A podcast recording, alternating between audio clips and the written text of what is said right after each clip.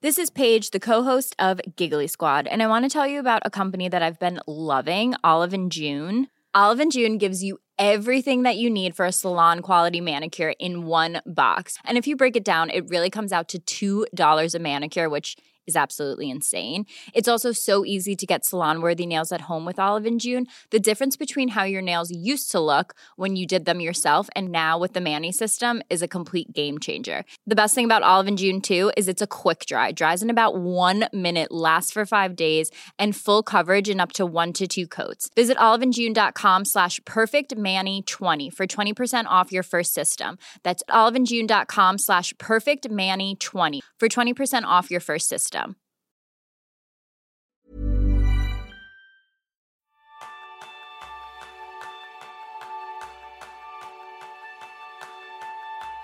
¿Te sientes abrumada, abrumado por la cantidad de tareas que tienes que hacer cada semana? ¿Y quizá sientes que no tienes suficiente tiempo para todo? Ese es el tema principal del programa de esta semana, donde aprenderás cómo ahorrar más de un día a la semana haciendo pequeños cambios en tus hábitos diarios. Bienvenidos a un nuevo episodio de Kenso, el podcast donde descubrirás cómo vivir la efectividad para ser más feliz. Yo soy Jeroen Sangers, aprendiz en la mejora continua. Y yo soy Kika Gonzalo, aprendiz en invertir en mí el tiempo que recupero. Ah, y es que en el episodio doscientos ochenta y uno, si recordáis, estuvimos hablando sobre siete hábitos diarios que nos ayudan a ahorrar más de tres horas a la semana. ¿Y qué vamos a hacer? Pues que en este episodio, ya sabéis, a nosotros siempre nos gusta ir un paso más allá y lo que vamos a hacer es tratar sobre hábitos semanales que nos permitan ahorrar aún más tiempo, porque la semana es uno de esos ciclos naturales más productivos y a veces la dejamos un poquito de lado. Si ya el día nos cuesta porque nos metemos en la selva de todas las tareas que tenemos, imaginad levantar un poco la vista y ver el margen y la perspectiva de la semana. Aunque sientas de vez en cuando que no avanzas mucho en tu día a día, ¿sabes qué? Que al final de la semana vas a poder ver el progreso que has logrado si sigues lo que vamos a contar en este episodio. Y Jeroen, sí. ¿De qué hablamos en el episodio ciento cuarenta y cinco? Sí, tengo que pensar, ¿eh? hace tiempo ya, hace tiempo ya. ¿No? El ciento cuarenta y cinco, que para mí es un episodio muy interesante, tal vez un poco teórico, porque estamos hablando sobre cómo aprovechar estos ciclos naturales para incrementar nuestra, nuestra productividad. Y cuando hablamos de ciclos naturales, hablamos del día, la semana, el mes, el año, eh, las temporadas también, ¿no? Que cada uno de estos ciclos tiene sus características, ¿no? Y hemos hablado bastante del ciclo semanal como un poco el, la parte más justo entre medio del, de lo táctico y lo estratégico. Um, y por eso en este episodio vamos a ver cómo podemos aplicar estos principios de los ciclos naturales a nuestra semana para ser más eficientes. Y por tanto, aquí vamos con siete hábitos que te van a ayudar a ahorrar más de un día a la semana. Claro que sí. Y hay uno que, si lo haces de manera continuada, te va a marcar un antes y un después. Y es planificar tus días la noche anterior. Y quien dice esto, también lo puedes llevar a la semana. Por ejemplo, planifica este próximo viernes, cuando vayas a cerrar ya y cierres la tapa del ordenador, del portátil, vayas a colgar tu teléfono, todo lo que haga falta, dedícate un tiempo también a planificar cómo vas a ir para la semana que viene. ¿Por qué es tan importante planificar el día, la noche anterior? Pues la respuesta es sencilla. Y es que nos ayuda a ser mucho más organizados y a tener una visión clara de lo que tenemos que hacer al día siguiente. ¿Y sabes qué? Que eso al cerebro le da tranquilidad, porque le aportas a tu sistema límbico la claridad que necesita para saber con qué se va a encontrar. Recuerda que durante millones de años nuestro cerebro ha estado preparado para tener tres respuestas ante un posible peligro: la huida, el ataque o el quedarse paralizados. Y entonces lo que han buscado siempre es saber qué iba a pasar al día siguiente. Lo interesante es que nuestros ancestros hace millones de años sabían perfectamente lo que iban a hacer, tanto al día siguiente como a la semana siguiente como al mes siguiente. Cazar mamuts. ¿Y tú? ¿Tú sabes lo que vas a hacer mañana? Pues quizá puede que tengas claridad. Pero si levantas la vista, ¿sabes lo que vas a hacer la semana que viene o el mes que viene? No, porque estamos en un mundo cambiante. Y eso a tu cerebro le genera estrés. Así que, si tú lo que haces es el día antes o el viernes antes de cara a la semana posterior tener ya una lista de actividades establecida, lo que vas a hacer es darle claridad y además conseguir que no perdamos el tiempo en esas cosas que no son tan prioritarias, porque si no, a nuestro cerebro le encanta empezar contestando correos electrónicos, haciendo cosas fáciles, cosas que le gusten, cosas que duren poco. Y al contrario, si tú planificas la noche anterior, lo que vas a hacer es empezar con el pie efectivo desde el minuto uno de la jornada. Y además, Jeroen, ¿qué otros beneficios nos va a ayudar a aportar cuando planifiquemos con antelación? Pues eh, va un poco en la misma línea que tú has comentado. Yo creo que nos ayuda a ser más eficientes, porque cuando tienes esta lista de actividades ya preparados, eh, tú puedes realizarlas en el orden de importancia eh, y evitar de saltar una tarea a otra sin terminar ninguna, especialmente cuando tienes interrupciones. No, ya tienes un plan y tienes un guión para este día, y este te ayuda a poder enfocarte en una tarea a la vez y completarlo de manera efectiva. Simplemente tienes tu guión. Yo creo que es importante también... Eh, Acuérdate que este plan solo es eso, es un plan, ¿no? Como nosotros siempre decimos, el, el mapa no es el territorio. Eh, has, eh, hay que pensar que también habrá imprevistos. Por tanto, cuando crees este plan, no pienses que puedes planificar cada, uno, cada minuto de tu, tu jornada, sino hay que estar preparado para que habrá imprevistos, ¿no? Por tanto, asegúrate de tener suficiente espacio en blanco sin asignar en tu plan y prepárate para adaptar tu plan a la realidad. Pero si haces así, tienes tu plan y le puedes seguir paso a paso, paso a paso.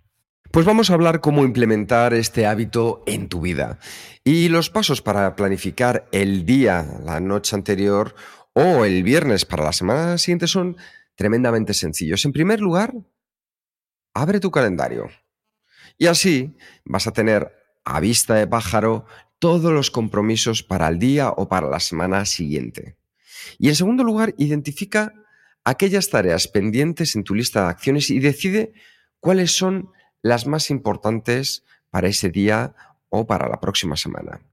Y por último, algo fundamental, decide cuál será tu tarea esencial, es decir, esa tarea que marca la diferencia con la que vas a comenzar. De hecho, una de las cosas que yo en, en mi caso hago cuando voy a hacer planificación semanal, es decir, del viernes para la semana siguiente, lo que hago es ponerle un título a esa semana.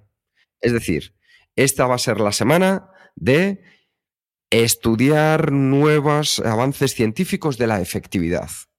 Y entonces, con ese título de película, yo ya sé qué es lo que va a marcar si de verdad he tenido éxito cuando llegue el próximo viernes. Me ayuda a enfocarme en lo que va a marcar la diferencia. Y lo mismo es si lo haces de un día para otro. Oye, mañana, ¿cuál va a ser esa tarea que si la hago, marco la diferencia? Hay un libro que nosotros hemos reseñado en Kenso Círculo para todos los patrones, así que ya, ya sabes, si quieres escucharlo, pues vete ahí que vas a encontrar este libro y otros, y es ¿qué es lo único? Lo vimos en el libro de Gary Keller y Jay Papasan, Lo único, y es esa pregunta, ¿qué es lo único? Que al hacerlo, todo lo demás se vuelva más fácil o necesario. Y esta pregunta es clave si tú de verdad quieres identificar, porque a veces nos puede costar entre tantas tareas que tenemos, ¿cuál va a ser la tarea esencial que va a marcar en ti la diferencia? Te aseguro una cosa, si le dejas a tu cerebro que a las ocho o las nueve de la mañana decida por ti cuál va a ser esa tarea esencial, en una gran cantidad de ocasiones nos va a llevar al lugar incorrecto. Por eso es tan importante que lo hagamos con la antelación del día anterior. Así que ya sabes, recuérdalo, pregúntate qué es aquello con lo que vas a marcar la diferencia la próxima semana o el próximo día. Y como todos los hábitos, yo creo que es importante ser consistente y hacerlo realmente todas las noches. Hablo de noches, pero yo creo que tal vez la noche no es el mejor momento para hacerlo. Yo, para esto, esto, estamos hablando de una cosa más profesional o habitualmente del día, y para mí y para muchos otros el mejor momento es justo antes de terminar la jornada de trabajo. Por eso ya hemos hablado varias veces de este tema. Recomendamos siempre poner un temporizador, una alarma, quince minutos antes de la hora que tú has decidido que vas a terminar la jornada o que tu jefe ha decidido que tu, que tu jornada de, de termina, ¿no? Y así ya tienes estos quince minutos para revisar todo lo que, lo que has hecho y para decidir ahí, mañana dónde, qué va a ser esta este tarea esencial, qué va, qué, qué, cuáles son estas tareas que, que voy a hacer, cuáles son las tareas esenciales y cómo, en qué hora pienso que tengo que hacerlo. Porque hablamos de la noche, pero yo creo que es importante evitar hacer la planificación justo antes de dormir, porque te quedarás con este run run de, uy, mañana tengo que hacer esto, mañana tengo que hacer esto, mañana tengo que hacer esto, y este te podrá afectar negativamente la, la calidad de sueño. Uh-huh. Y si quieres más información, en el capítulo ciento noventa y tres del podcast hablamos de echar el cierre, de cómo aterrizar tu jornada de manera efectiva. Así que si quieres, pues ahí tienes más información. Vamos con el segundo hábito, Jeroen. ¿Cuál es ese segundo hábito? El hábito es asegurarte de que tener cada día, y entonces también cada semana, obviamente, un momento para cuidarte. Ponte la mascarilla primero a ti, después de ayudar a los demás, como dicen en los aviones, ¿no? ¿Y por qué es tan importante en este momento para, como nosotros decimos, cuidar la maquinaria? Pues muchas veces nos enfocamos tanto en, en nuestras responsabilidades y tareas diarias que olvidamos a cuidar nuestra salud física y mental. Hemos tenido muchísimas clientes de coaching, muchísimas personas en, en nuestros talleres que dicen, vale, pues sí, eh, me gustaría dormir más, pero no sé de dónde sacar las horas.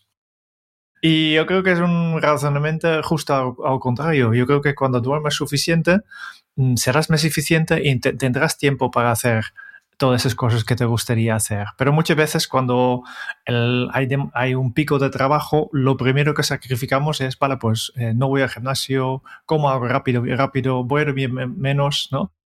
Y, y claro, realmente somos un poco, eh, hablo de cuidar la maquinaria, porque realmente en este sentido somos un poco como una máquina, que la máquina también hay que cuidarlo. Y si nosotros no cuidamos a nosotros mismos, pues al final nos gastará, notamos el desgaste y no podemos conseguir funcionando al máximo rendimiento.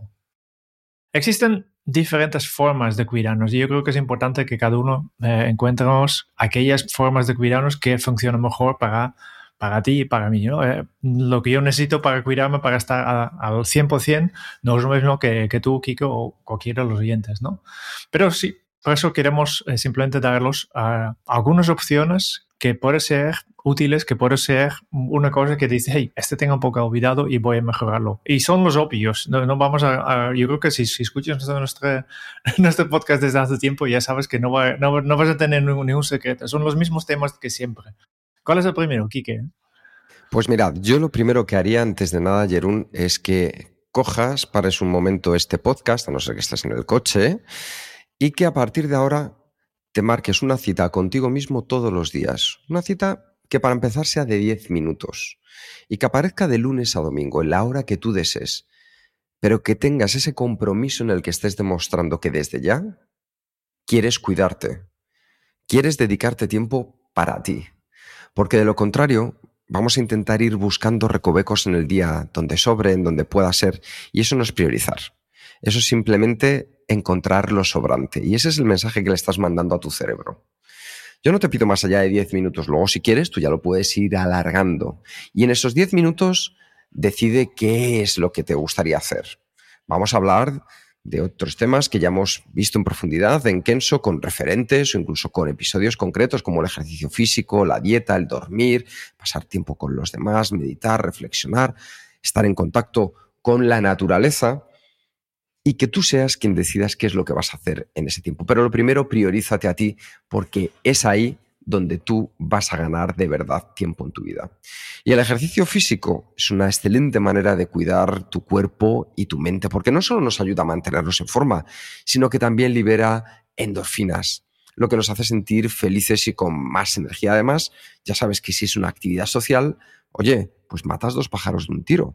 Porque lo puedes hacer con amigos, en equipo, y eso siempre aporta, pues como en mis equipos de fútbol, cenas de fiesta que realizamos como el jueves pasado, que terminamos en el Amante, pues todos abrazados, pasándolo bien, pues cómo hay que, cómo hay que realizar este tipo de, de actividades. Pero ahí ya lo tienes, por ejemplo. Ejercicio físico es una de ellas. ¿Qué más, Jeroen, hemos estado viendo? Pues una dieta saludable. Eh, muchas veces nos olvidamos un poco que nosotros como personas somos únicos, somos unificados, ¿no? No es que no tenga un cuerpo y un mente que, que tiene vida separada, que a veces pensamos, no, está conectado. Si mi cuerpo está bien, mi mente también puede funcionar mejor, ¿no? Por tanto, hay que comer alimentos que son nutritivos, balanceados, que nos proporcionan esta energía y todos los nutrientes necesarios para funcionar correctamente. De hecho, lo que comentó que está con, tan conectado, todos hemos notado que si, si vas a comer y comes, pues, pues estas son comidas pesadas que comes mucho, notarás este bajón después del, de la comida a mediodía, ¿no? Y entonces te cuesta arrancar porque tu cuerpo está afectado, tu cuerpo está ocupado eh, con digerir toda esta comida y, y entonces saca esta energía de, de la mente. Te, eh, tu mente tendrá menos energía disponible. Por tanto, hay aquí un, una conexión, ¿no?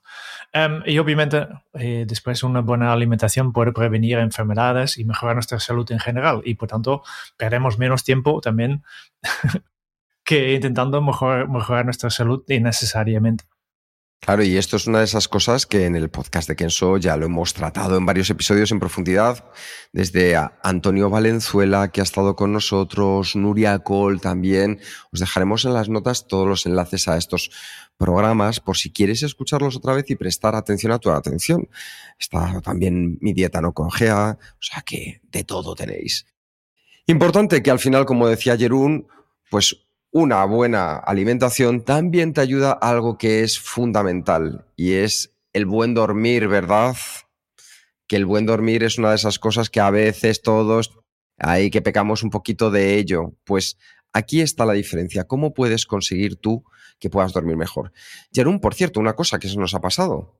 ¿Cuánto tiempo te ahorran a ti cada uno de los dos puntos que hemos estado viendo, el, el punto anterior, que se nos, nos hemos saltado eso? Sí, vale, el, el planificar el día de la noche anterior, depende un poco cómo lo organizado es, pero para mí, yo soy un, des, soy un despistado, aquí ya tengo varias horas al día, que yo me recupero porque no, no me pierdo en, en tareas poco importantes y con el otro, el otro lado de la medalla es que al final de una jornada, si no tengo planificado, a veces me encuentro que esta tarea que sí o sí tenía que hacer se queda sin hacer porque me he estado ocupado con otras cosas, ¿eh? Con todos los problemas que vienen con esto.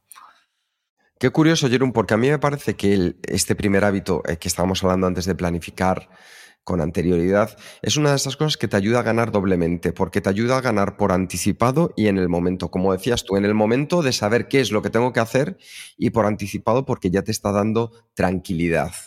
Y cuando te aporta esa tranquilidad, tú lo que terminas ganando es tiempo para que tu cabeza se pueda centrar en otras cosas en lugar de tener ese run run.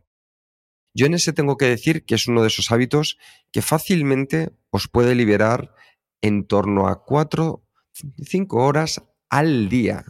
Es decir, al día quiero decir juntando toda la semana, ¿no? Pero que a la semana podréis tener ahí ya cuatro o cinco horas que os va a ayudar muchísimo. Retomamos, retomamos. Estábamos diciendo, aparte del ejercicio físico, de la dieta saludable, estamos hablando del dormir bien. Y ya sabéis que muchas veces lo que hacemos es hipotecar nuestro sueño para hacer otras tareas que yo creo que en la mayoría de los casos no son tan efectivas como dormir. Es decir, ver un capitulito más de Netflix, yo creo que eso no es algo que nos esté dando ese puntito extra en nuestra efectividad. Nos hace sentir bien en el momento, pero lo terminamos pagando en el impacto negativo que conlleva en nuestra salud y en nuestra efectividad al día siguiente. Por eso, al igual que te decía antes, cuida tu sueño. Cuida tu sueño. Ponte una alarma que te vaya indicando, oye, es el momento de comenzar con mi ritual del sueño treinta minutos antes, cuarenta y cinco minutos antes, porque tú lo vas a ver y tu cuerpo lo va a agradecer el beneficio que te va a aportar un descanso, y ya no solo el que te vayas a dormir mejor, sino que cuando te despiertes sientas que de verdad has recuperado tu energía para poder dar lo mejor de ti al día siguiente. Sí. Continuamos con el siguiente tema para cuidar la maquinaria. Pasar tiempo con otras personas, porque nosotros humanos somos seres sociales y necesitamos estar con otras personas. Por tanto, pasar tiempo con otras personas es fundamental para nuestro bienestar. Necesitamos realmente interactuar con otras personas para sentirnos conectados y apoyados. También estas conexiones sociales nos ayudan con, nuestra, con el contenido de nuestro trabajo. Eh, yo, yo soy el primero que a veces que intento hacerlo todo solo yo, mientras, mientras podría ahorrarme un montón de tiempo simplemente preguntar, por ejemplo, aquí, que de, hey, eh, ¿cómo puedo hacer esto? Y tal vez ya tiene este, esta solución. Pero no, no, no, no tanto de esto, sino que necesitamos estar con amigos, familiares, compañeros, incluso desconocidos, porque el contacto humano es esencial para nuestra salud. Y parece, parece una obviedad, pero justo eh, este fin de semana, no me recuerdo dónde, pero cuando estaba en mi, mi racha de, de lectura de artículos, eh, salió, he visto un, un artículo que mencionaba una investigación sobre que, que en la última década eh, hemos disminuido bastante la cantidad de conexiones sociales que tenemos, con el teletrabajo, con, con la auge de, de las redes sociales en Internet, que parece que estamos conectados a personas, pero no es la conexión real que, que estamos buscando. Y, y que hay cada vez más, más personas que sienten esta soledad, que sienten que están solos, aunque pueden estar rodeados por personas, que no, no es otra cosa, ¿no? Eh, por tanto, es una, una cosa que todos sabemos que está bien, que es, todos sabemos que necesitamos, pero no lo estamos haciendo bien. Mm, pues ya sabéis, cuidad también de esa parte social. La meditación, la reflexión, incluso la oración o pasar tiempo contigo mismo son prácticas que también te pueden ayudar a calmar tu mente y desde luego reducir el estrés. Tómate simplemente unos minutos al día para respirar, para reflexionar, para mirar por la ventana, para hacer Nixon, es decir, el arte de no hacer absolutamente nada y desconectar. Pero desconectar con un sentido, como veíamos con José Farrás, no solamente el tema de aburrirnos, que eso tenía la connotación negativa, sino el saber que lo que estás haciendo es un ejercicio para reconocer también tus pensamientos, tus emociones, cómo te sientes, cómo te está haciendo sentir este problema que estás teniendo en el trabajo, que te está costando tanto, o esta situación que estás viviendo en casa, familiar, o incluso este evento tan positivo que te acercas a él y tienes cada vez más ganas. Es importante que aprendas a ponerle nombre y a convivir con él. Dedicar ese tiempo a convivir con tus emociones es igual a tener mayor salud mental y emocional. Sí. Y el último, pero no menos importante, es el contacto con la naturaleza. Es una forma de cuidarnos que a menudo los pasamos por alto, y especialmente por, por diferentes razones. Primero, porque muchos de nosotros vivimos en la ciudad y aquí hay poco naturaleza. Poco no quiere decir que no existe. Hay, hay, hay, hay, hay naturaleza por todos los lados. Y hay que saber que es importante también. Otra vez, somos de naturaleza, necesitamos esta naturaleza. Las personas estamos hechos para, para vivir en la naturaleza y, y no sabemos por qué o cómo funciona, pero pasar tiempo en el aire libre, respirar este aire fresco y disfrutar la belleza de la naturaleza es muy beneficioso para nuestra salud y bienestar. No conocemos exactamente los mecanismos, pero sabemos que funciona. Y no hace falta que, que vas al extremo y pases toda una semana en la montaña. Se puede hacer con pequeños gestos. Por ejemplo, poner plantas, como yo tengo aquí varios en mi despacho, en, en casa. ¿eh? Y hay plantas que son muy fáciles de, de, de cuidar, aunque que tú eres este, de estas personas que todas las plantas se mueren. Pues hay plantas que incluso puedes sobrevivir a, tis, a, a tus cuidados. Y después, pues busca este tiempo, busca momentos para, para encontrar este... Este, esta naturaleza cerca de ti, seguramente hay un parque o, o a veces simplemente mmm, busca un árbol en, en la calle y, y obsérvalo, mira hacia arriba, aunque estás en medio de la calle con tránsito, pues tú tienes aquí tu, tu, tu trocito de naturaleza para disfrutar. Y obviamente cuando puedes, eh, por ejemplo yo este fin de semana estuvo eh, con unos amigos, he hecho una, una pequeña excursión y disfrutando de, de, de la naturaleza del Montsant, ya observando cómo van a salir las primeras eh, flores en los árboles frutales, que es un, una pasada de ver, y de repente te, te, te vuelve a cagar las pilas. Uh-huh. Y de hecho... Es más sencillo de lo que parece, Jeroen, porque esto es un tema que yo he trabajado mucho, la naturaleza. Cuando estamos en contacto con ella, lo que hace es disminuir nuestros niveles de cortisol, cortisol, ya conocéis, la hormona del estrés. Y es muy interesante porque además lo que hace es que aumenta la actividad de vuestro sistema nervioso parasimpático, que es el responsable de, de las respuestas de descanso. ¿Qué sucede? Que lo que hace es inducirnos a la calma, a la relajación. Por eso nos encontramos tan bien cuando estamos en la naturaleza. Y luego otra serie de temas como que nos ayuda a reducir temas como la presión arterial, fortalecer el sistema inmunológico, porque al final lo que hace, nunca mejor dicho, cuando estamos en contacto con la naturaleza, es aumentar las células natural killer, que son las que combaten tus infecciones. Entonces, eso, entre muchas otras cosas, es la ciencia, que es algo que es muy importante que sepáis que está detrás de la naturaleza. Es decir, aquí no os contamos cosas por contar, sino que son cosas que están basadas en la ciencia.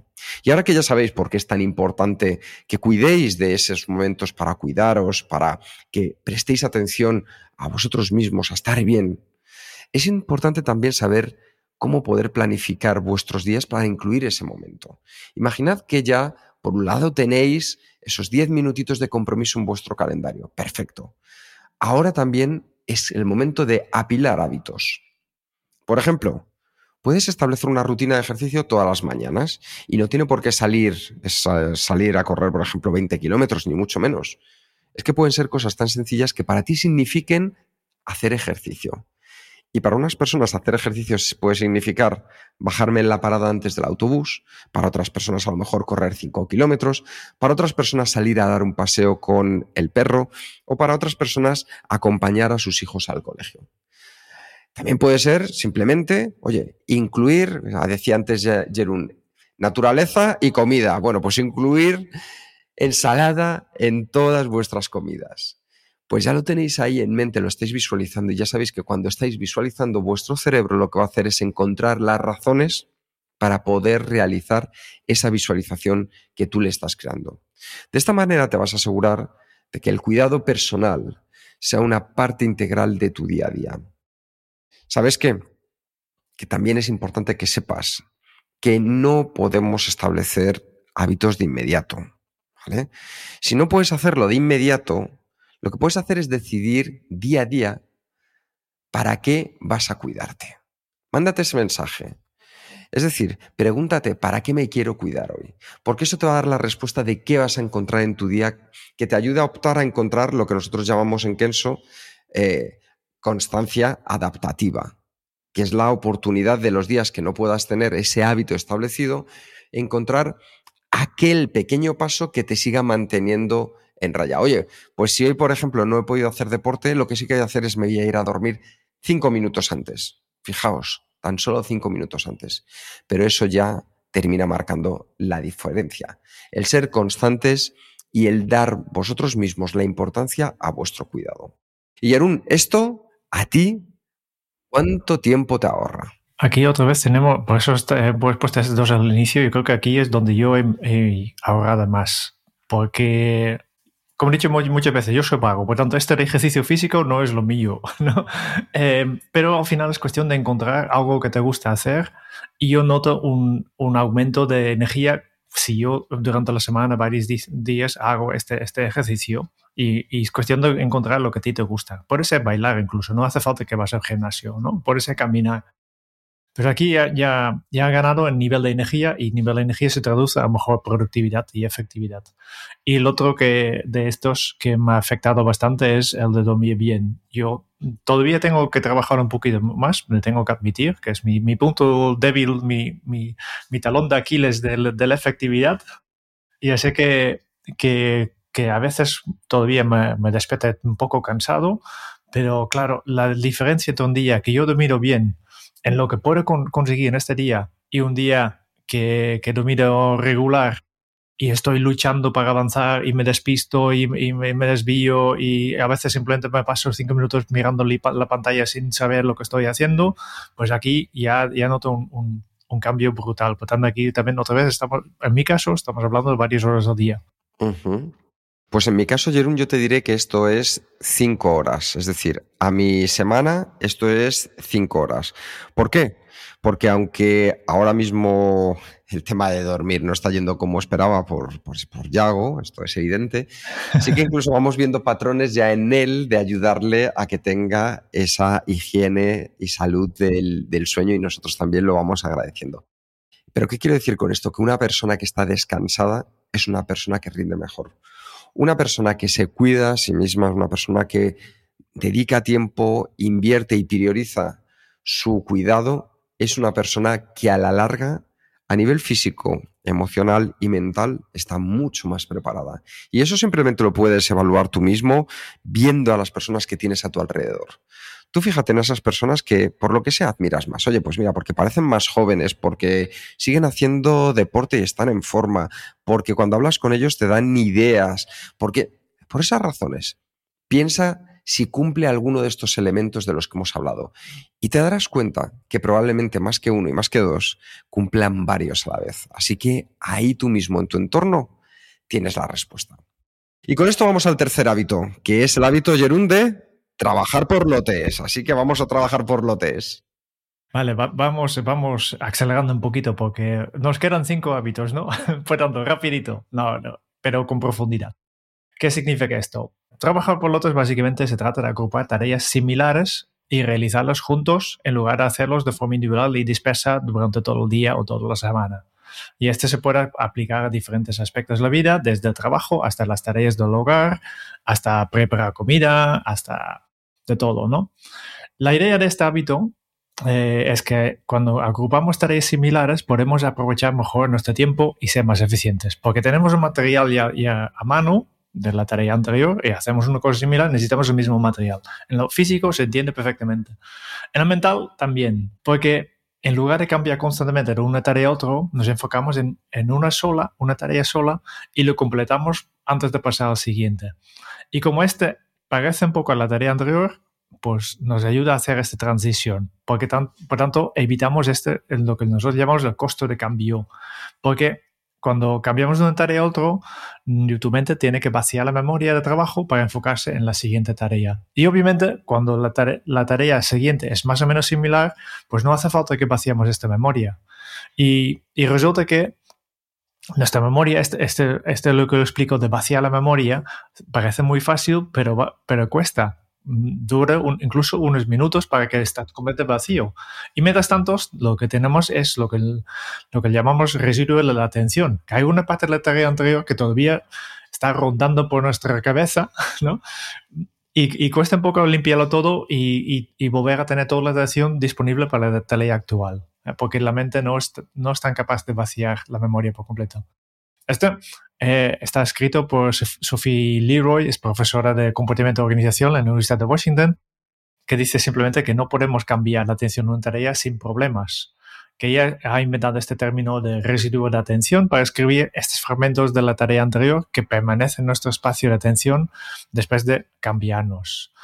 Entonces, ¿cómo podemos hacer, Kika, en la práctica? Pues esto es muy interesante, Jeroen, porque muchas veces las personas piensan, bueno, esto suena muy bien, pero a ver, ¿quién lo puede hacer?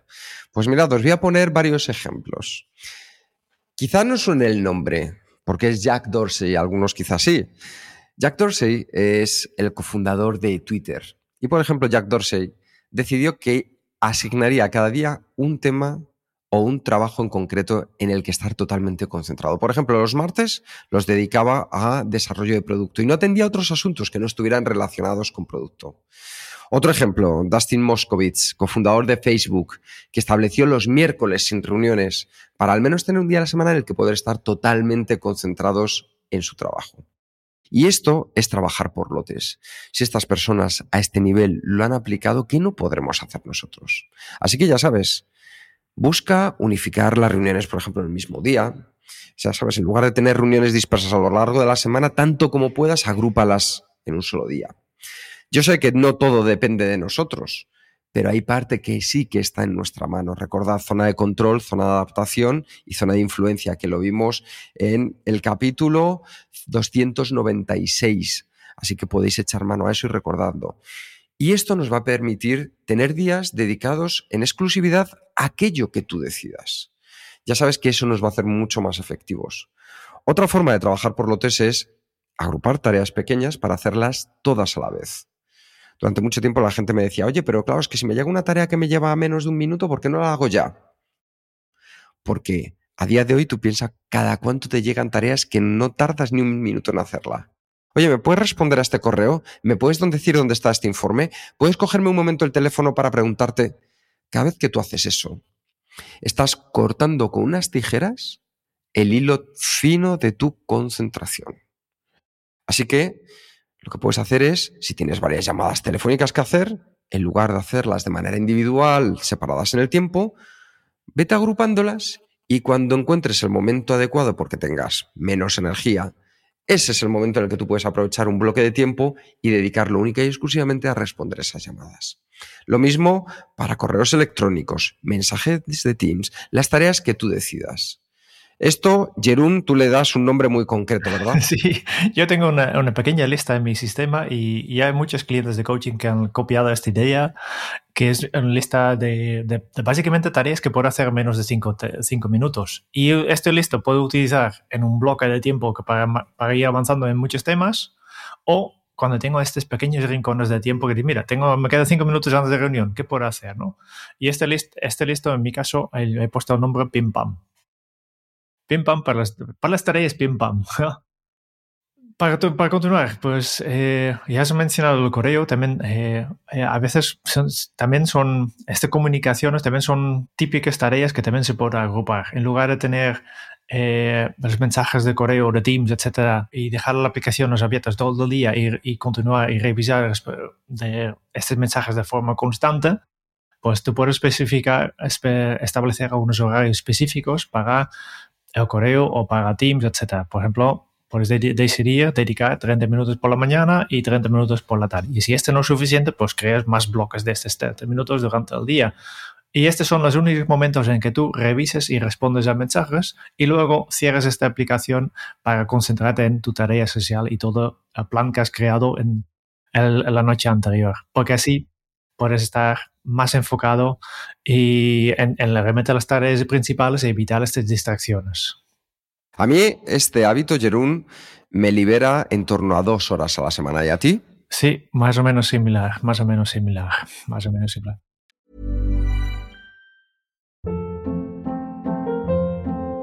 Hold up. What was that? Boring. No flavor. That was as bad as those leftovers you ate all week. Kiki Palmer here. And it's time to say hello to something fresh and guilt-free. HelloFresh. Jazz up dinner with pecan-crusted chicken or garlic butter shrimp scampi. Now that's music to my mouth. HelloFresh. Let's get this dinner party started. Discover all the delicious possibilities at hello fresh dot com.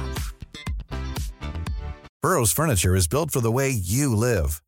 From ensuring easy assembly and disassembly to honoring highly requested new colors for their award-winning seating, they always have their customers in mind. Their modular seating is made out of durable materials to last and grow with you. And with Burrow, you always get fast, free shipping. Get up to sixty percent off during Burrow's Memorial Day sale at burrow.com slash ACAST. That's burrow.com slash ACAST. burrow.com slash ACAST. Pues bueno, ya tenemos tres hábitos. Lo que vamos a hacer es recomendaros un recurso ahora mismo. Y ya sabéis que muchos de los consejos de este episodio y de otros episodios, más reflexiones, más actividades, las vas a poder encontrar en el libro Efectividad Kenso, tu método personalizado para decidir qué hacer con tu tiempo y tu vida. Y bueno, si no lo tienes, es el momento maravilloso. kenso punto es barra libro-kenso, o lo puedes encontrar en Amazon, en la FNAC. Estamos muy cerquita de la segunda edición, así que si te animas, lo tienes ahí, lo regalas a alguien de confianza o nos pones una reseña, la verdad es que nos alegrará muy mucho porque lo escribimos con todo el cariño y es ese pilar fundamental en el que basamos pues todo nuestro conocimiento, nuestros talleres de productividad, nuestros talleres de liderazgo, nuestros talleres de comunicación.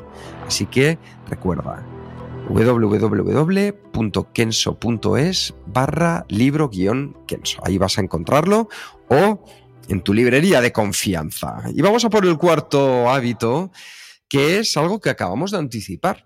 Sí. Fijaos lo que importa, como hablábamos antes en el hábito número uno, en el que decíamos planificar, planificar el día, la noche anterior. Pues aquí es centrar y especificar temas para cada día de la semana, ¿verdad, Jeroen? Sí, eh, efectivamente, ya hemos hablado, mencionado, porque todos estos hábitos están un poco eh, entrelazados entre ellos, ¿no? Tiene que ver. Pero claro, lo que pasa es que muchas, muchos días nos sentimos abrumados porque no tenemos un plan claro para no, nuestras tareas y, y tenemos días que hacemos un poco de todo sin realmente avanzar. Ya hemos planificado un poquito, pero nuestra tendencia seguramente es hacer cada día un poco de todo, ¿no?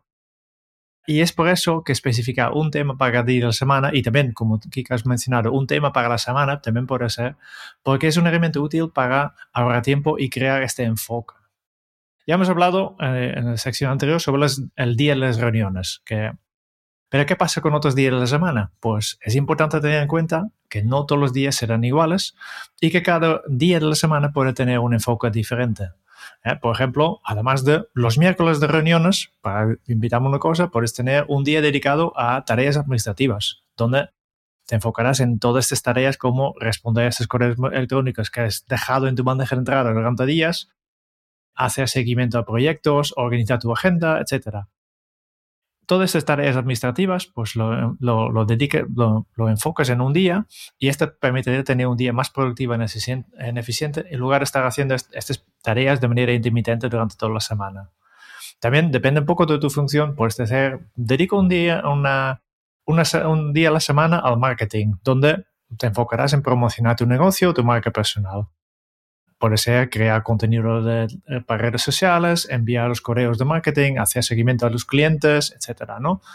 Otra, otra vez, al tener un día específico para esto, tú puedes poner el gorro de marketing, ¿no?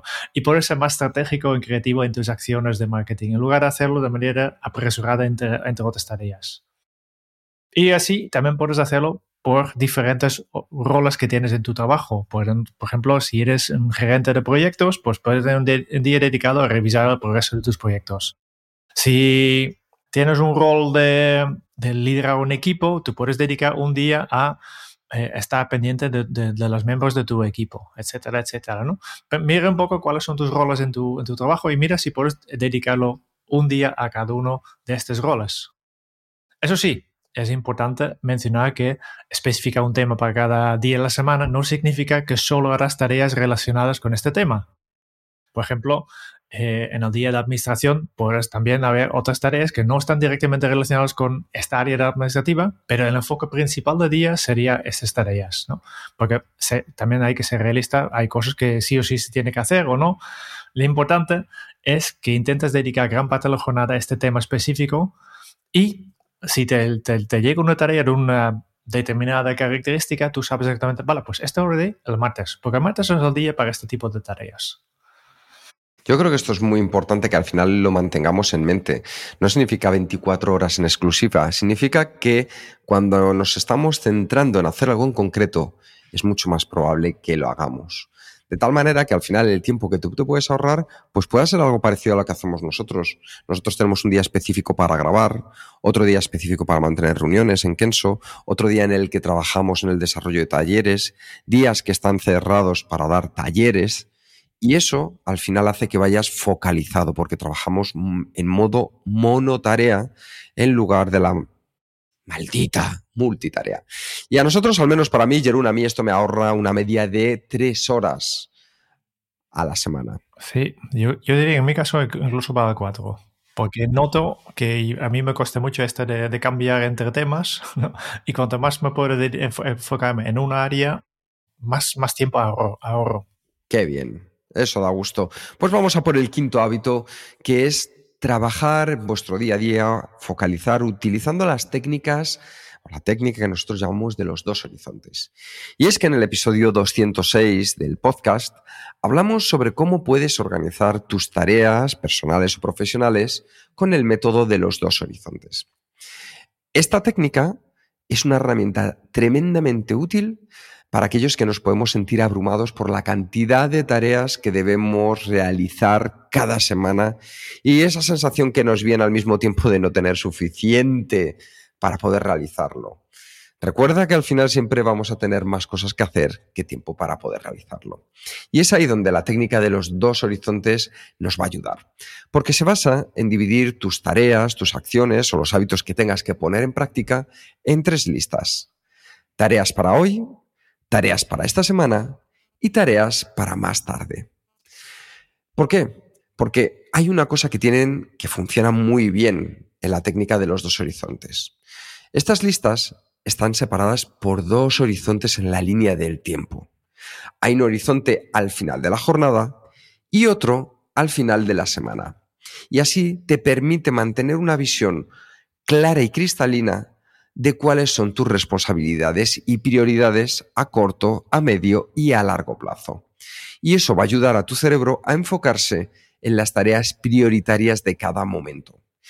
Una de las principales ventajas de utilizar esta técnica es que en lugar de tener una lista interminable de tareas, en tu día a día vas a trabajar con una lista de tamaño mucho más reducido y eso le aporta al cerebro la capacidad de saber centrarse. Vas a tener además una sensación de control y vas a evitar esa sensación de la parálisis por análisis, de tener tantas cosas que hacer que no sabes ni siquiera por dónde empezar. Y además, si consigues mantener tus tareas divididas en diferentes horizontes, puedes mantenerlas bajo control y revisarlas cuando sea necesario. Esto te va a ayudar a no olvidar tareas importantes y a mantener una mejor organización en tu vida diaria, al saber que cada cosa está en el lugar que tú has elegido que esté. Eso sí, para que la técnica de, de los dos horizontes funcione correctamente, es importante que haces algunas cosas. En primer lugar, hay que revisar con constancia tus listas de tareas, porque tú cada día, o, o día anterior incluso, en la noche anterior, tú debes elegir las tareas para hoy desde tu lista de tareas para esta semana. Por lo tanto, vas pasando tareas de lista de tareas para esta semana a la, la lista de tareas para hoy. Y de la misma forma, cada semana debes dedicar un poco de tiempo para elegir las tareas para esta semana desde tu lista tarea para más tarde. Es como una, una, una cinta en, en, en una fábrica, ¿no? Que van avanzando, pero tú tienes que avanzarlas, ¿no? Porque así, de esta forma, gracias a estas revisiones, siempre tendrás la lista actualizada y podrás enfocarte en las tareas más importantes. Para, para que esto funcione, pues algunos consejos. Primero, importante que dediques este tiempo cada, cada día para revisar tus listas de tareas y elegirlas para hoy, ¿no? Tú puedes hacer esta elección por la mañana, pero mejor, ¿eh? Consejo número uno, hacerlo en la noche anterior, antes de dormir o al final de la jornada. Es importante que también que lo haces de manera constante y a su vez tener esta lista actualizada para el día siguiente, porque si no, al inicio de la jornada tendrás que perder tiempo para actualizar tu lista. También, de la misma forma, cada semana debes dedicar un poco de tiempo para revisar tus tareas para esta semana y elegir qué vas a hacer en los próximos días. Puedes hacerlo al final de la semana para planificar el siguiente o al principio de la semana para tenerlo más, más fresco en la mente, porque entre medio hay el fin de semana que en algunos casos borra toda la memoria, ¿no? ¿no? Así que tienes que... Y, y el último consejo es que intenta ser realista con tus tareas y no sobrecargarte de trabajo, que es una de las cosas que vemos mucho, que dice, vale, pues mira, eh, yo, yo, yo sigo esta metodología, pero yo, yo preparo mi lista de tareas para la jornada, para hoy, y al final del día casi todas las tareas están sin hacer. Pues esto es un señal, si esto pasa cada día, es un señal que probablemente eres más, demasiado optimista y estás sobrecargando tu lista de tareas para hoy, más, más allá de lo que tú realísticamente puedes terminar. Por tanto, es importante estimar un poco de cuánto tiempo me lleva a realizar cada tarea y que tenga en cuenta mis límites y mis necesidades. ¿Cuánto tiempo te ahorra esto, Kike? Pues a mí esto me ayuda a tener tres horas más para poder invertir a mí, en mí cada semana. Uh-huh. Sí, a mí también, tres. Yo también estaba pensando en tres. Pues vamos ya, venga, vamos a por el sexto de los hábitos y es algo fundamental que nosotros en Kenso llamamos las tres D, que es la de poder desconectar, disfrutar para poder descansar. Así que desconecta como mínimo un día por completo del trabajo. Ya sabemos que en la sociedad actual estamos de manera constante conectados y disponibles gracias a la tecnología. Da igual en qué país estés, en qué uso horario, si es sábado o si es entre semana, estamos eternamente conectados. Y bueno, el estar siempre al día con nuestras tareas y responsabilidades lo que hace es que sea agotador y abrumador para nuestro cerebro, porque sentimos esa presión de estar como el siete eleven, veinticuatro horas, siete días a la semana, y afecta negativamente a tu salud mental y física. Y esto es algo que yo he vivido en primera persona. Y recuerda que por mucho que estés, siempre, siempre, siempre, lo primero eres tú. Es por eso que el hábito que nos hemos centrado, el número seis, es tan importante. Y es que desconectes como mínimo un día por completo del trabajo. Yo sé que quizá te suena difícil, incluso a algunos imposible. Yo te aseguro que es posible y que haciéndolo de la manera correcta, como vas a ver ahora, es más sencillo. Y es esencial para tu bienestar y para tu efectividad. En el corto quizá lo notes menos, pero te aseguro que en el medio y largo plazo vas a entender por qué es tan importante, ¿verdad, Jeroen? Sí, efectivamente, porque hay varios eh, beneficios de, de hacerlo. Eh, hay tres. Yo creo que primero, desconectar nos permite descansar y recargar, recargar nuestra energía, que esta es la parte obvia, yo creo que porque si estamos siempre conectados, siempre disponibles, nuestro cerebro nunca tiene este momento de descanso que tanto necesito y este puede llevar a la fatiga mental y emocional.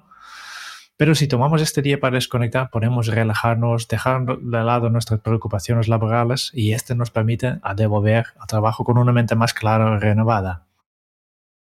Además, eh, desconectar también ayuda a establecer límites saludables entre nuestra vida laboral y nuestra vida personal. ¿eh? No es tanto de, de fijar ocho horas laborales y, y el resto del día el personal, hay que buscar un poco el equilibrio, pero hay un momento para, para cada una de estas cosas, ¿no? Y muchas veces nos dejamos llevar por el trabajo y descuidamos los otros importantes de nuestra vida, que hemos hablado antes, ¿no? De cuidar nuestra maquinaria y también cuidar nuestras relaciones personales, como tiempo de ocio y nuestro bienestar físico. Uh-huh. Por tanto, si somos capaces de desconectar al trabajo, podemos dedicar tiempo y atención a estas áreas y lo que ayuda a mantener un equilibrio saludable en nuestra vida. Y finalmente, si desconectamos por completo durante al menos un día por la semana, aumentamos nuestra creatividad. Porque muchas veces en lugar de continuar trabajando en un problema, lo mejor es dejarlo por, al lado por un tiempo y dedicarte a hacer una, una actividad completamente diferente. Y así creas estas posibilidades de tener el momento ajá que, está, que, que a veces necesitamos, ¿no? Y este momento ajá no, nunca saldrá si estás continu- continuamente enfocado en tu trabajo. Esto es fundamental tenerlo en cuenta en nuestro día a día, porque de lo contrario vamos a sufrir mucho. Así que si tú quieres también empezar a dar pasos para cuidar y de poder desconectar un día completo, piensa en estos consejos. Porque ahora que sabes lo importante que es desconectar, es hora de hablar de cómo implementarlos. Y aquí piensa en estos cinco puntos que te vamos a compartir. Primero, planifica con anticipación. Si sabes que quieres desconectar un día determinado, igual que hemos hecho al principio, asegúrate de planificar con anticipación para que puedas cumplir con tus responsabilidades laborables antes de ese día. Esto te permitirá disfrutar de tu día libre sin preocupaciones o tareas pendientes. ¿Qué más podemos hacer, Jeroen? Pues establecer límites claros. Hay que, obviamente, no desaparecer de repente eh, sin decir nada eh, por un día. Pues si siempre has trabajado los siete días por la semana y veinticuatro horas al día y tus compañeros están acostumbrados que siempre pueden contar contigo, no desapareces de repente. Comunica a tus colegas, tus jefes, tus clientes que a partir de ahora vas a estar desconectado los domingos, los sábados, los lunes, lo que sea, ¿no? Y que no estarás disponible para responder a correos, a llamadas relacionadas con trabajo. Salvo, obviamente, si hay una, una urgencia, pero urgencia de verdad, que de estas que solo pasan una vez cada dos años, ¿no? Sí, señor. Y, sí, por señor. Tanto, establecer los límites te ayuda a evitar esta tentación también de revisar tu correo electrónico o responder a llamadas durante tu día libre. Tercero, encuentra actividades que te relajen, es decir, dedica tu día libre a actividades que te aporten a ser posible que haya un contexto emocional y físico diferente al que tienes en el trabajo. Y ojo, ya sé que estás lejos de tu oficina, pero es que muchas veces parte de tu oficina también está en casa. Cuando ves que encima de la mesa está puesto el portátil o que tienes el móvil del trabajo, así que ya sabes, desconecta y diferencia ese espacio de contexto físico y emocional. Aprovecha, puedes leer un libro, hacer ejercicio, pasar el tiempo libre con los demás, cocinar, simplemente descansar, ver una película, lo que tú quieras, siempre que te funcione para ti y sientas que estás disfrutando. ¿Ves? La otra de las des que decíamos, disfrutando. Cuarto, Jeroen. Pues si es posible, incluso apaga tus dispositivos electrónicos. Ya hemos hablado del portátil, pues apagado, el portátil de trabajo apagado, ¿no? Y si puede ser también eh, el móvil, o al menos ponerlo en modo avión. Esto te ayudará también a evitar la tentación de re- revisar tus redes sociales o correos electrónicos relacionados al trabajo. Ya sé que es un poco extremo, también puedes buscar un, un intermedio. Por ejemplo, para la... Para la comunicación en equipo, pues hay en muchas empresas, por ejemplo, se utiliza WhatsApp. Pues WhatsApp también es una herramienta personal que utilizas también para tus, tus amigos. Una solución sería, por ejemplo, lo que hacemos nosotros en Kenso, no utilizamos el WhatsApp para nuestra comunicación profesional, utilizamos otra herramienta para esto. Entonces, esto me permite que yo pueda consultar el WhatsApp sin problemas, sin eh, tener esta tentación de volver al trabajo, ¿no?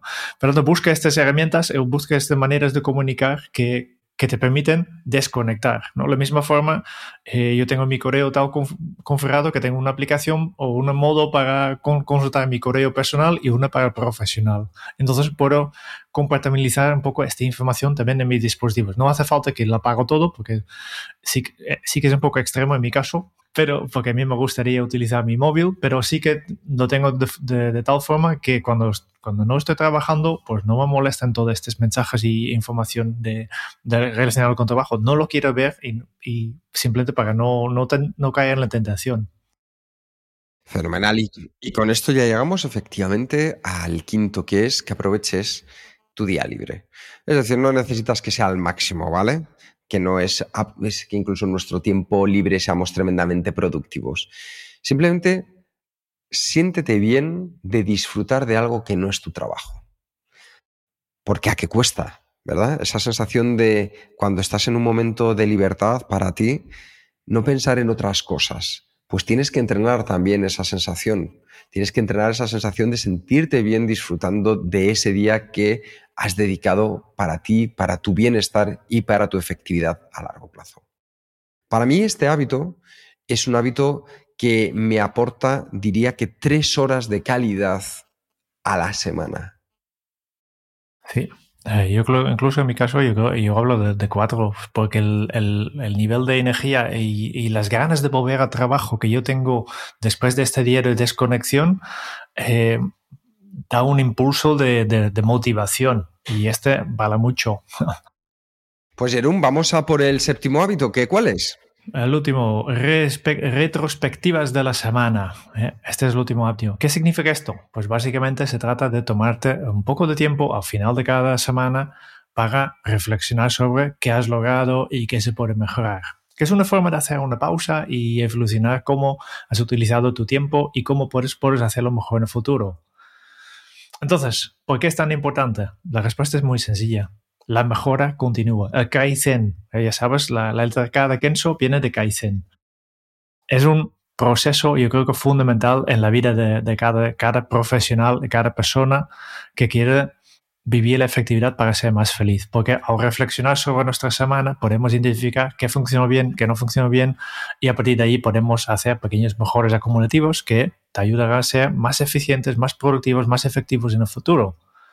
Piénsalo de esta manera. Si haces cada semana una pequeña mejora, al final de mes habrás mejorado significativamente en comparación con el mes anterior. Y si continúas haciendo esto tra- cada mes, mes tras mes, pues los beneficios serán exponenciales. No es que sumen, multiplican. Y por eso puedes ahorrar más tiempo, ser más eficiente y tener mejor calidad de vida.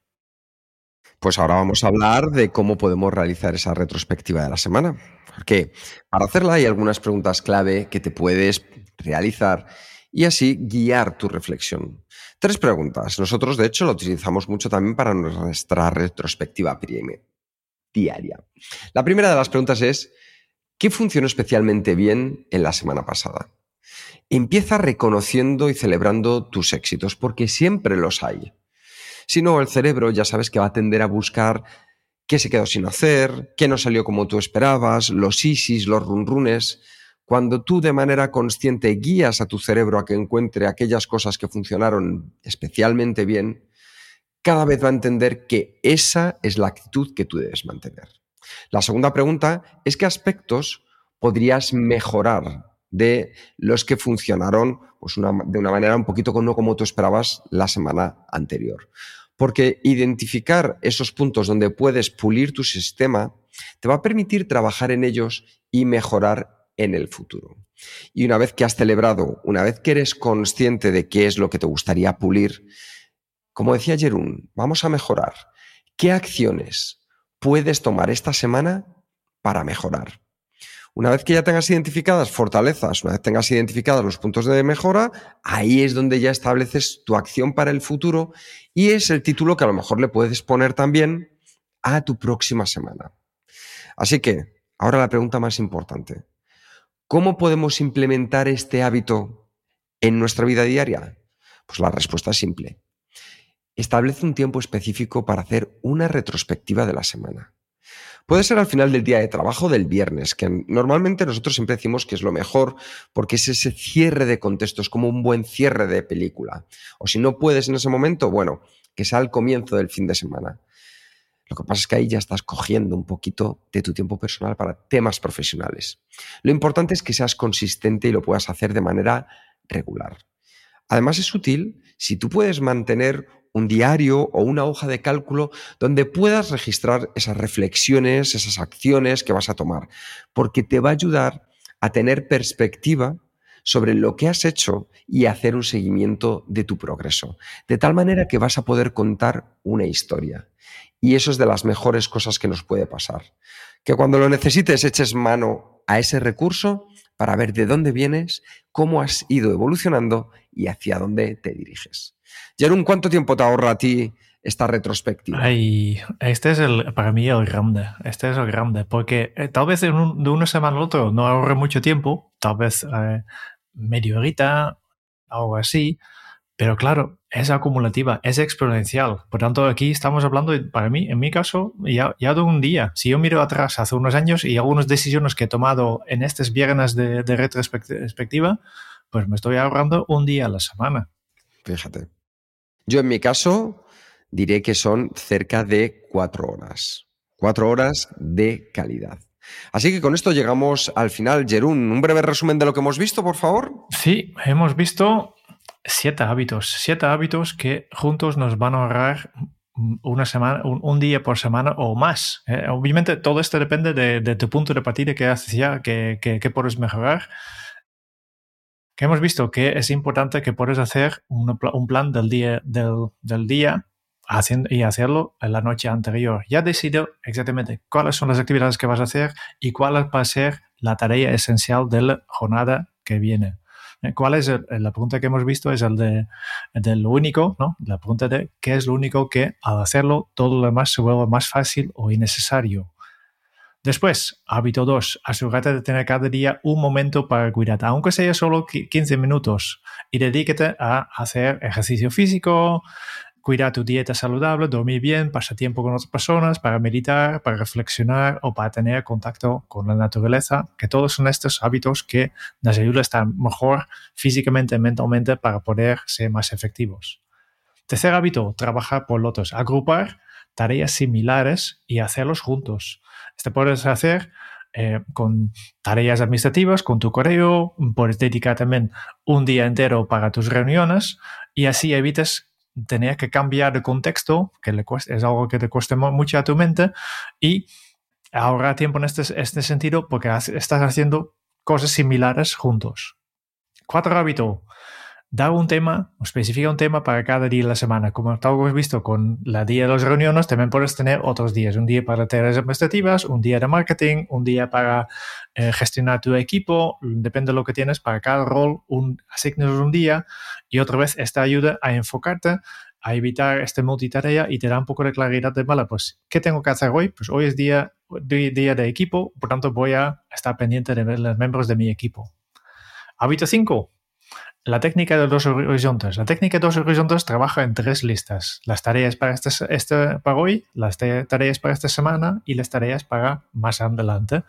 Y así, en, durante el día a día, tienes una lista pequeña de tamaño reducido que te ayuda a enfocar, que sabes exactamente qué hay que hacer, pero en las otras dos listas está todo lo demás está controlado. Por tanto, tienes toda tu enorme cantidad de trabajo controlado, pero no, hay que, hay, no lo ves durante tu día porque cada día tienes una pequeña lista. El sexto hábito, desconectar como mínimo un día por completo del trabajo, porque trabajar estas veinticuatro horas al día, siete días por la semana, afecta negativamente nuestra salud mental y nuestra salud física y este perjudica nuestra efectividad. Por lo tanto, mira si puedes desconectar por completo al menos un día por semana del trabajo y llena este día con actividades que dan sentido a este día.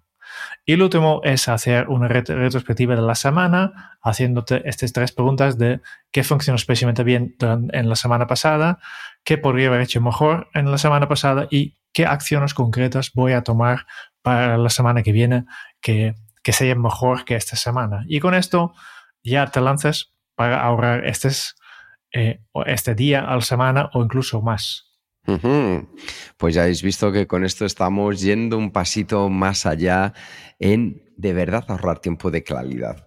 Y tendréis un plan de acción, ¿verdad, Jeroen? Todos sí. Aquellos patrones de Kenso Círculo, pero no solo un plan de acción disponible, sino que también, ya sabéis, vamos a tener hoy tres libros que van a ser El poder de la concentración absoluta de Dan Padanani, para que tengáis esas herramientas prácticas para poder trabajar con mayor concentración, sin distracciones y con propósito. Un libro que es de Daniel Pink, El poder del arrepentimiento, para que así nos demos cuenta de que muchas veces mirar atrás nos puede ayudar a avanzar, para que veas que tú también puedes mejorar con tus retrospectivas. Y El arte de vivir más lento, de José Mendiola y Ana González, para que entiendas que no es cuestión de que vayamos siempre con el gancho fuera, sino que vayamos con esa sensación de estar haciendo las cosas correctas, en el momento correcto, de la manera correcta, porque eso es la efectividad. Para aquellos patrones de Kenso Círculo que queráis participar, tan solo tenéis que escribir en Patreon cuál es el hábito que más tiempo os ahorra a la semana. Jeroen, esas personas que se quieran dar de alta en Kenso Círculo, ¿qué tienen que hacer? Pues eh, simplemente ir a kenso.es barra círculo. Aquí te encuentras toda la información sobre los diferentes planes, diferentes niveles que tenemos y todos los beneficios, porque hay mucho más en Kenso Círculo. Eh, nosotros siempre nos gusta, dos cosas que más me gusta de esta comunidad son el, el grupo de WhatsApp que tenemos, donde cada día estamos ayudando unos al, al otros con eh, la implementación de los hábitos efectivos. Y también eh, tenemos nuestro Kenso Lab, que también es una cosa que me gusta, donde los miembros trabajan en grupos de tres en mejorar su efectividad, su productividad, sus hábitos. Y este tiene un gran éxito. Yo creo que es la, la forma de hacerlo, porque no es lo mismo intentar hacerlo tú mismo que ten, tener un grupo de, de apoyo que te ayude y que está en la misma situación y que está igual de motivado en hacerlo que tú. Y también, como beneficio, tenemos nuestra eterna gratitud a los, a los, para los miembros. Y esta semana un saludo muy especial al Felipe Peña, Carolina Cantero y Patricia Baraja, que se han unido recientemente a Kenso Círculo. Así que si tú te quieres unir a Kenso Círculo también, kenso.es barra círculo, que te estamos esperando. Muchas gracias por escuchar el podcast de Kenso. Si te ha gustado, te agradeceríamos que te suscribas al podcast, lo compartas en tus redes sociales o dejes tu reseña de cinco estrellas para ayudarnos a llegar a más oyentes.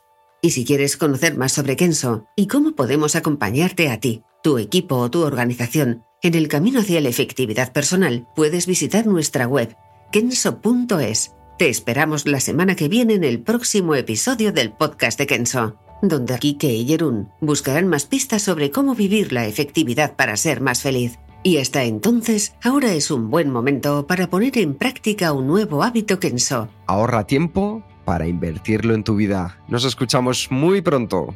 Chao.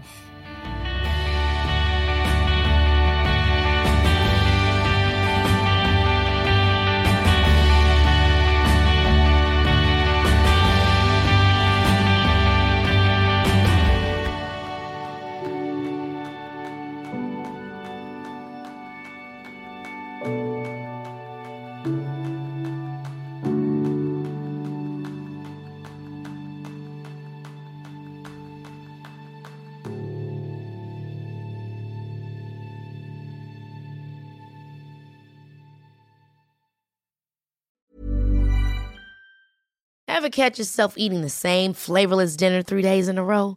Dreaming of something better? Well, HelloFresh is your guilt-free dream come true, baby. It's me, Keke Palmer. Let's wake up those taste buds with hot, juicy pecan-crusted chicken or garlic butter shrimp scampi. Mm. Hello Fresh. Stop dreaming of all the delicious possibilities and dig in at hello fresh dot com. Let's get this dinner party started.